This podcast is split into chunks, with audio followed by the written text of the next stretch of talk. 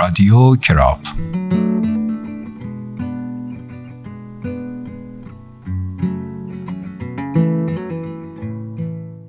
سلام، اسم من کرابه. امیدوارم هر جایی از دنیا که هستین حالتون خوب باشه، سر حال و خوشحال باشین. شما در این اولین قسمت از رادیو کراب رو میشنوین. هدف ما از ساخت این پادکست خوانش نوشته‌هایی از خود شماست، تو قالب داستان، طنز، رونوشت، ترجمه و چیزهای دیگه. نوشته‌هایی که هیچ وقت شاید شنیده و خونده نشده باشن، ولی خب ارزش شنیده شدن رو دارن. ما این نوشته‌ها رو ضبط می‌کنیم و بعد بقیه هم گوشش میدن. گاهی وقتا هم داستان‌های کوتاه جذابی از نویسنده‌های جاهای دیگه دنیا براتون آماده می‌کنیم. کاری که اتفاقا تو همین اپیزود هم کردیم.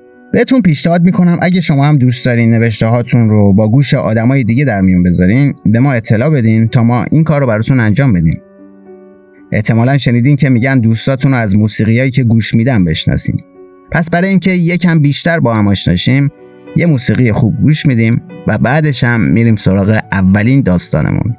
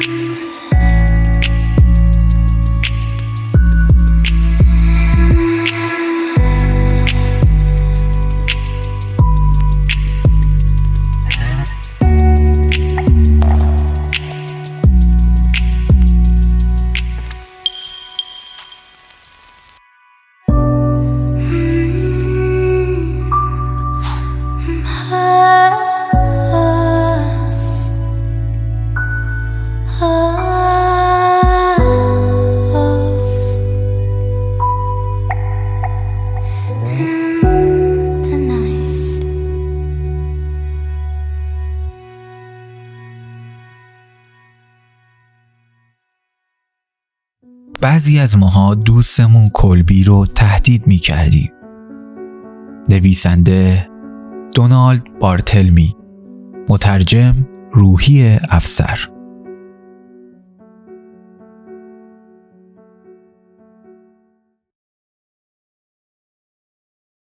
مدت‌ها بود که بعضی از ماها دوستمون کلبی رو به خاطر رفتاری که در پیش گرفته بود تهدید می‌کردیم و حالا که دیگه از حد گذرونده بود تصمیم گرفتیم دارش بزنیم. کلبی اعتراض کرد که صرف اینکه از حد گذرونده دلیل نمیشه دار زده شه. کلبی گفت از حد گذروندن کاریه که همه بعضی وقتا مرتکبش میشن. ما به این استدلال‌ها چندان توجهی نکردیم. از کلبی پرسیدیم که دوست داره موقع دار زدنش چه آهنگی نواخته بشه. گفت که باید دربارش فکر کنه. البته مدتی طول میکشه تا تصمیم بگیره. من یادآوری کردم که باید هر چه زودتر این موضوع رو بدونیم، چون هاورد که رهبر ارکستر رو باید نوازنده‌هایی رو استخدام کنه و باهاشون تمرین کنه تا معلوم نشه چه آهنگی قراره نواخته بشه نمیتونه کارش رو شروع کنه. کلبی گفت که همیشه از سمفونی شماره 4 آیوز خوشش می اومده. هاورد گفت که این انتخاب ترفندی برای به تعویق انداختنه، چون همونطور که همه میدونن اجرای آیوز تقریباً محال ممکنه و هفته‌ها تمرین لازم داره و تازه هزینه یک ارکستر بزرگ با یک گروه کور خیلی بیشتر از هزینه پیش بینی شده برای موسیقیه. اون به کلبی گفت منطقی باش. کلبی گفت که سعی میکنه چیزی بخواد که زیاد سخت نباشه. هیو نگران متن دعوتنامه ها بود. اگه یه وقت یکی از اونا به دست مامورا بیفته چی؟ دار زدن کلبی بیشک کاری خلاف قانون بود و اگه مامورا پیشاپیش خبردار میشدن به احتمال خیلی زیاد سر میرسیدن و همه چی رو خراب میکردن. من گفتم با این که میشه گفت دار زدن کلبی یقینا خلاف قانونه، ولی از نظر ما یه نظر اخلاقیه و ما کاملا محقیم چنین کاری رو بکنیم، چون کلبی دوست ماست، از خیلی نظرها به ما تعلق داره و گذشته از همه اینها از حد گذرونده. توافق کردیم که جمله بندی دعوتنامه طوری تنظیم بشه که کسایی که دعوت میشن درست حسابی نفهمن به چه مراسمی دعوت شدن. تصمیم گرفتیم اینجوری به واقع اشاره کنیم: مراسمی برای آقای کلبی ویلیامز. حروف قشنگی از یک کاتالوگ انتخاب کردیم و قرار شد از کارت‌هایی به رنگ کرم استفاده کنیم. مگنوس گفت ترتیب چاپ دعوتنامه‌ها رو میده و پرسید که آیا قرار مشروب هم بدیم. کلبی گفت به نظر اون خیلی خوبه که مشروب داده بشه، ولی نگران هزینه‌اش بود. با مهربونی گفتیم که هزینه‌اش هیچ اهمیتی نداره و گذشته از اینها ما دوستان عزیزش هستیم و اگه گروهی از دوستان عزیزش نتونن دور هم جمع شن و این کار رو با کمی شور و حال انجام بدن، پس دیگه این دنیا به چه دردی میخوره؟ کلبی پرسید آیا خود اون هم میتونه قبل از واقع مشروب بخوره؟ جواب دادیم حتما.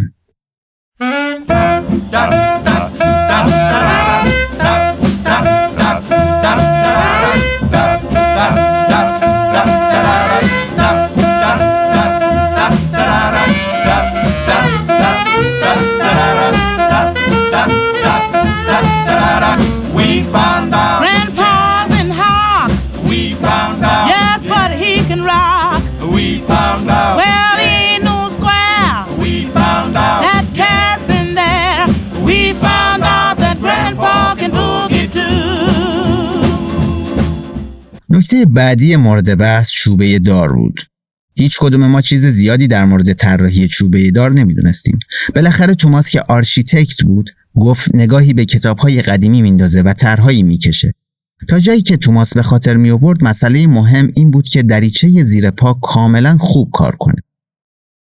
توماس با یه حساب سرانگشتی گفت که با در نظر گرفتن هزینه کارگر و مصالح قاعدتاً نباید چوبه دار بیش از $400 خرج برداره.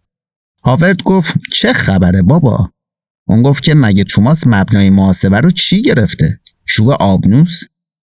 توماس گفت که نه، فقط یه نوع چوب مرغوب کاج. ویکتور پرسید که آیا چوب رنگ نشده یه کاج کمی زمخت جلوه نمیکنه؟ و توماس جواب داد که فکر میکنه میشه بدون دردسر زیاد اونو به رنگ گردویی سیر در آورد. من گفتم با وجود اینکه من هم فکر میکنم همه چی باید واقعا خوب برگزار بشه و کامل، ولی باز به نظرم $400 برای چوبه دار که هزینه مشروب و دعوتنامه ها و نوازنده ها و غیره هم بهش اضافه میشه یه خورده سنگینه. و اصلا چرا خیلی ساده از یه درخت استفاده نکنیم؟ از یه درخت بلوط خوشگل یا یه درخت دیگه. بعد من یادآوری کردم که چون قرار دار زدن در ماه ژوئن انجام بگیره و اون موقع هم درخت‌ها به طرز باشکوهی پوشیده از برگ میشن، استفاده از درخت نه تنها جنبه طبیعی به مراسم میده بلکه کاملا با سنت‌ها هم میخونه. به خصوص توی غرب. توماس که داشت پشت چند تا پاکت طرح چوبه دار می‌کشید به این نکته اشاره کرد که برای اجرای مراسم دارزنی در هوای آزاد همیشه باید احتمال خطر بارندگی رو در نظر بگیریم. ویکتور گفت از ایده هوای آزاد خوشش اومده. شاید هم کنار رودخونه، ولی خاطر نشان کرد که مجبوریم مراسم رو تو فاصله نسبتاً دوری از شهر برگزار کنیم که در این صورت مشکل آوردن مهمون‌ها و نوازنده‌ها و غیره به محل و بعد برگردوندن همه اونها به شهر پیش میاد. در اینجا همه به هری نگاه کردن که بنگاه کرایه ماشین و کامیون داشت. هری گفت فکر میکنه بتونه به تعداد کافی لیموزین تدارک ببینه که جوابگوی مشکل باشه، ولی مسئله اینه که به راننده ها باید دستمزد پرداخت بشه. هری اشاره کرد که راننده ها دوست کلبی نیستن و نمیشه از اونها انتظار داشت مجانی کار کنن. همونطور که از پذیرایی کننده ها و نوازنده ها نمیشه همچین انتظاری داشت. اون گفت که حدود 10 لیموزین داره که اغلب برای مراسم تشییع جنازه از اون استفاده میکنه و شاید بتونه 1-2 جین دیگه هم از رفقای همسنفش جور کنه. هری همچنین گفت که اگه قرار باشه مراسم رو در خارج از شهر برگزار کنیم، بهتره به فکر چادر یا سایبونی هم باشیم تا لااقل اعضای ارکستر و شخصیت‌های اصلی مجلس در جای سرپوشیده‌ای قرار بگیرن. چون اگه در حین اجرای مراسم دارزنی بارون بگیره، اوضاع حسابی بیریخ میشه. در مورد درخت یا چوبه دار، هری گفت که نظر خاصی نداره و اصلاً اون فکر میکنه حق انتخاب باید به کلبی واگذار بشه، چون بالاخره این مراسم دارزنی اونه. کلبی گفت که همه بعضی وقتا از حد میگذرونن و آیا ما این بار بیش از حد سختگیری نمی کنیم؟ هاورد با تندی گفت که قبلا در این باره بحث شده. حالا کدوم رو میخوای؟ درخت یا چوبه دار؟ کلبی پرسید که میشه تیر بارونش کنن؟ هاورد گفت نه، نمیشه. و اضافه کرد که کلبی با جوخه اعدام میخواد یه جور خودنمایی کنه. چشم‌بند و آخرین سیگار و این حرفا. و اینکه کلبی همین الانم بدون این عمل نمایشی برای مطرح کردن خودش زیادی تو دردسر افتاده. کلبی گفت متاسفه و اینکه اصلاً چنین منظوری نداشته و درخت رو انتخاب میکنه. توماس درهایی رو که از چوبه دار کشیده بود با انزجار مچاله کرد. بعد مسئله مأمور اعدام مطرح شد. پیت گفت آیا نیازی به مأمور اعدام هست؟ چون اگه از درخت استفاده کنیم میتونیم حلقه دار رو تو ارتفاع مناسبی میزون کنیم و کلبی میتونه فقط از روی چیزی، مثلا یه صندلی، چارپایه یا یه همچین چیزی بپره. پیت گفت علاوه بر این اون شک داره که اصلا بشه مأمور اعدامی پیدا کرد که آزاد کار کنه و دور مملکت را بیفته و دنبال کار بگرده. حالا هم که مجازات اعدام فعلا به کل لغو شده، احتمالا مجبور میشیم مأموری رو از انگلستان یا اسپانیا یا یکی از کشورهای آمریکای لاتین وارد کنیم. و تازه اگه این کار رو بکنیم پیشاپیش از کجا میتونیم بفهمیم که اون حرفه‌ایه، یه مأمور اعدام حسابیه و نه یه آدم بی تجربه پول پرست که ممکنه گند بزنه به کار و آبروی ما رو جلوی همه ببره. همه موافقت کردیم که بهتر کلبی از روی چیزی بپره و موافقت کردیم که اون چیز صندلی نباشه، چون به نظر ما خیلی لوس میشد. فکرشو بکنین، یه صندلی زوار در رفته آشپزخونه اونجا زیر درخت خوشگلمون. توماس که نگاهش به غذایا کاملا مدرن و هیچ ترسی از نوآوری نداره، پیشنهاد کرد که کلبی روی یه توپ پلاستیکی گرد و بزرگ به قطر 3 متر بایسته. اون گفت که توپ شرایط لازم رو برای یه سقوط کامل فراهم میکنه و در هر صورت حتی اگر کلبی یهو بلافاصله بعد از پریدن تغییر عقیده بده، دیگه توپ از زیر پاش قل خورده و رفته. توماس یادآوری کرد که با این کار، یعنی به کار نگرفتن یه مأمور حرفه‌ای، مسئولیت بسیار سنگین موفقیت عملیات به دوش خود کلبی میفته و با اینکه اون مطمئنه که کلبی وظیفه‌شو به نحو شایسته‌ای انجام میده و تو آخرین لحظات مایه شرمندگی دوستاش نمیشه، ولی باز این رو هم میدونیم که آدمایی بودن که توی همچین لحظاتی دچار تردید شدن.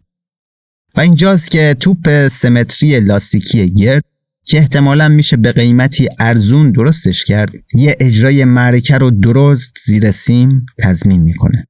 با شنیدن اسم سیم، هنک که در تمام این مدت ساکت بود یهو به حرف اومد و گفت تو این فکره که چرا به جای طناب از سیم بوکسل استفاده نمیکنیم؟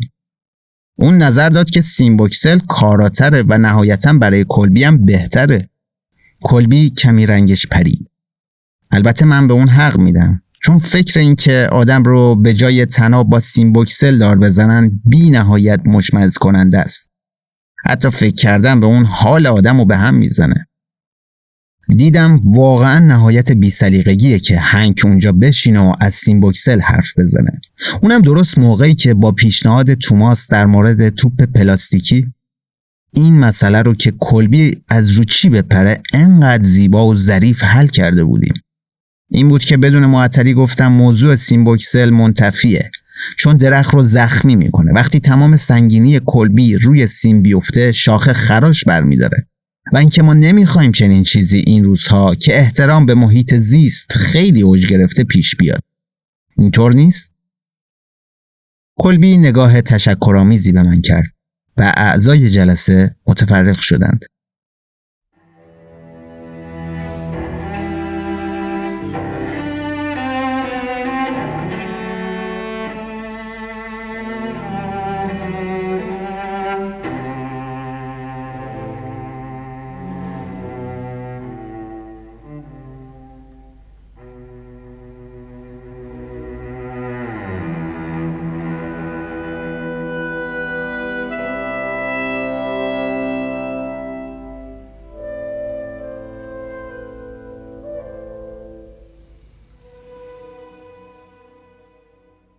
روز واقعه همه چی خیلی آروم پیش رفت. آهنگی که بالاخره کلبی انتخابش کرد یه چیز کاملا استاندارد بود، الگار، که هاورد و بچه های گروهشونو خیلی خوب اجرا کردن. بارون نگرفت. آدم های زیادی تو مراسم شرکت کردن.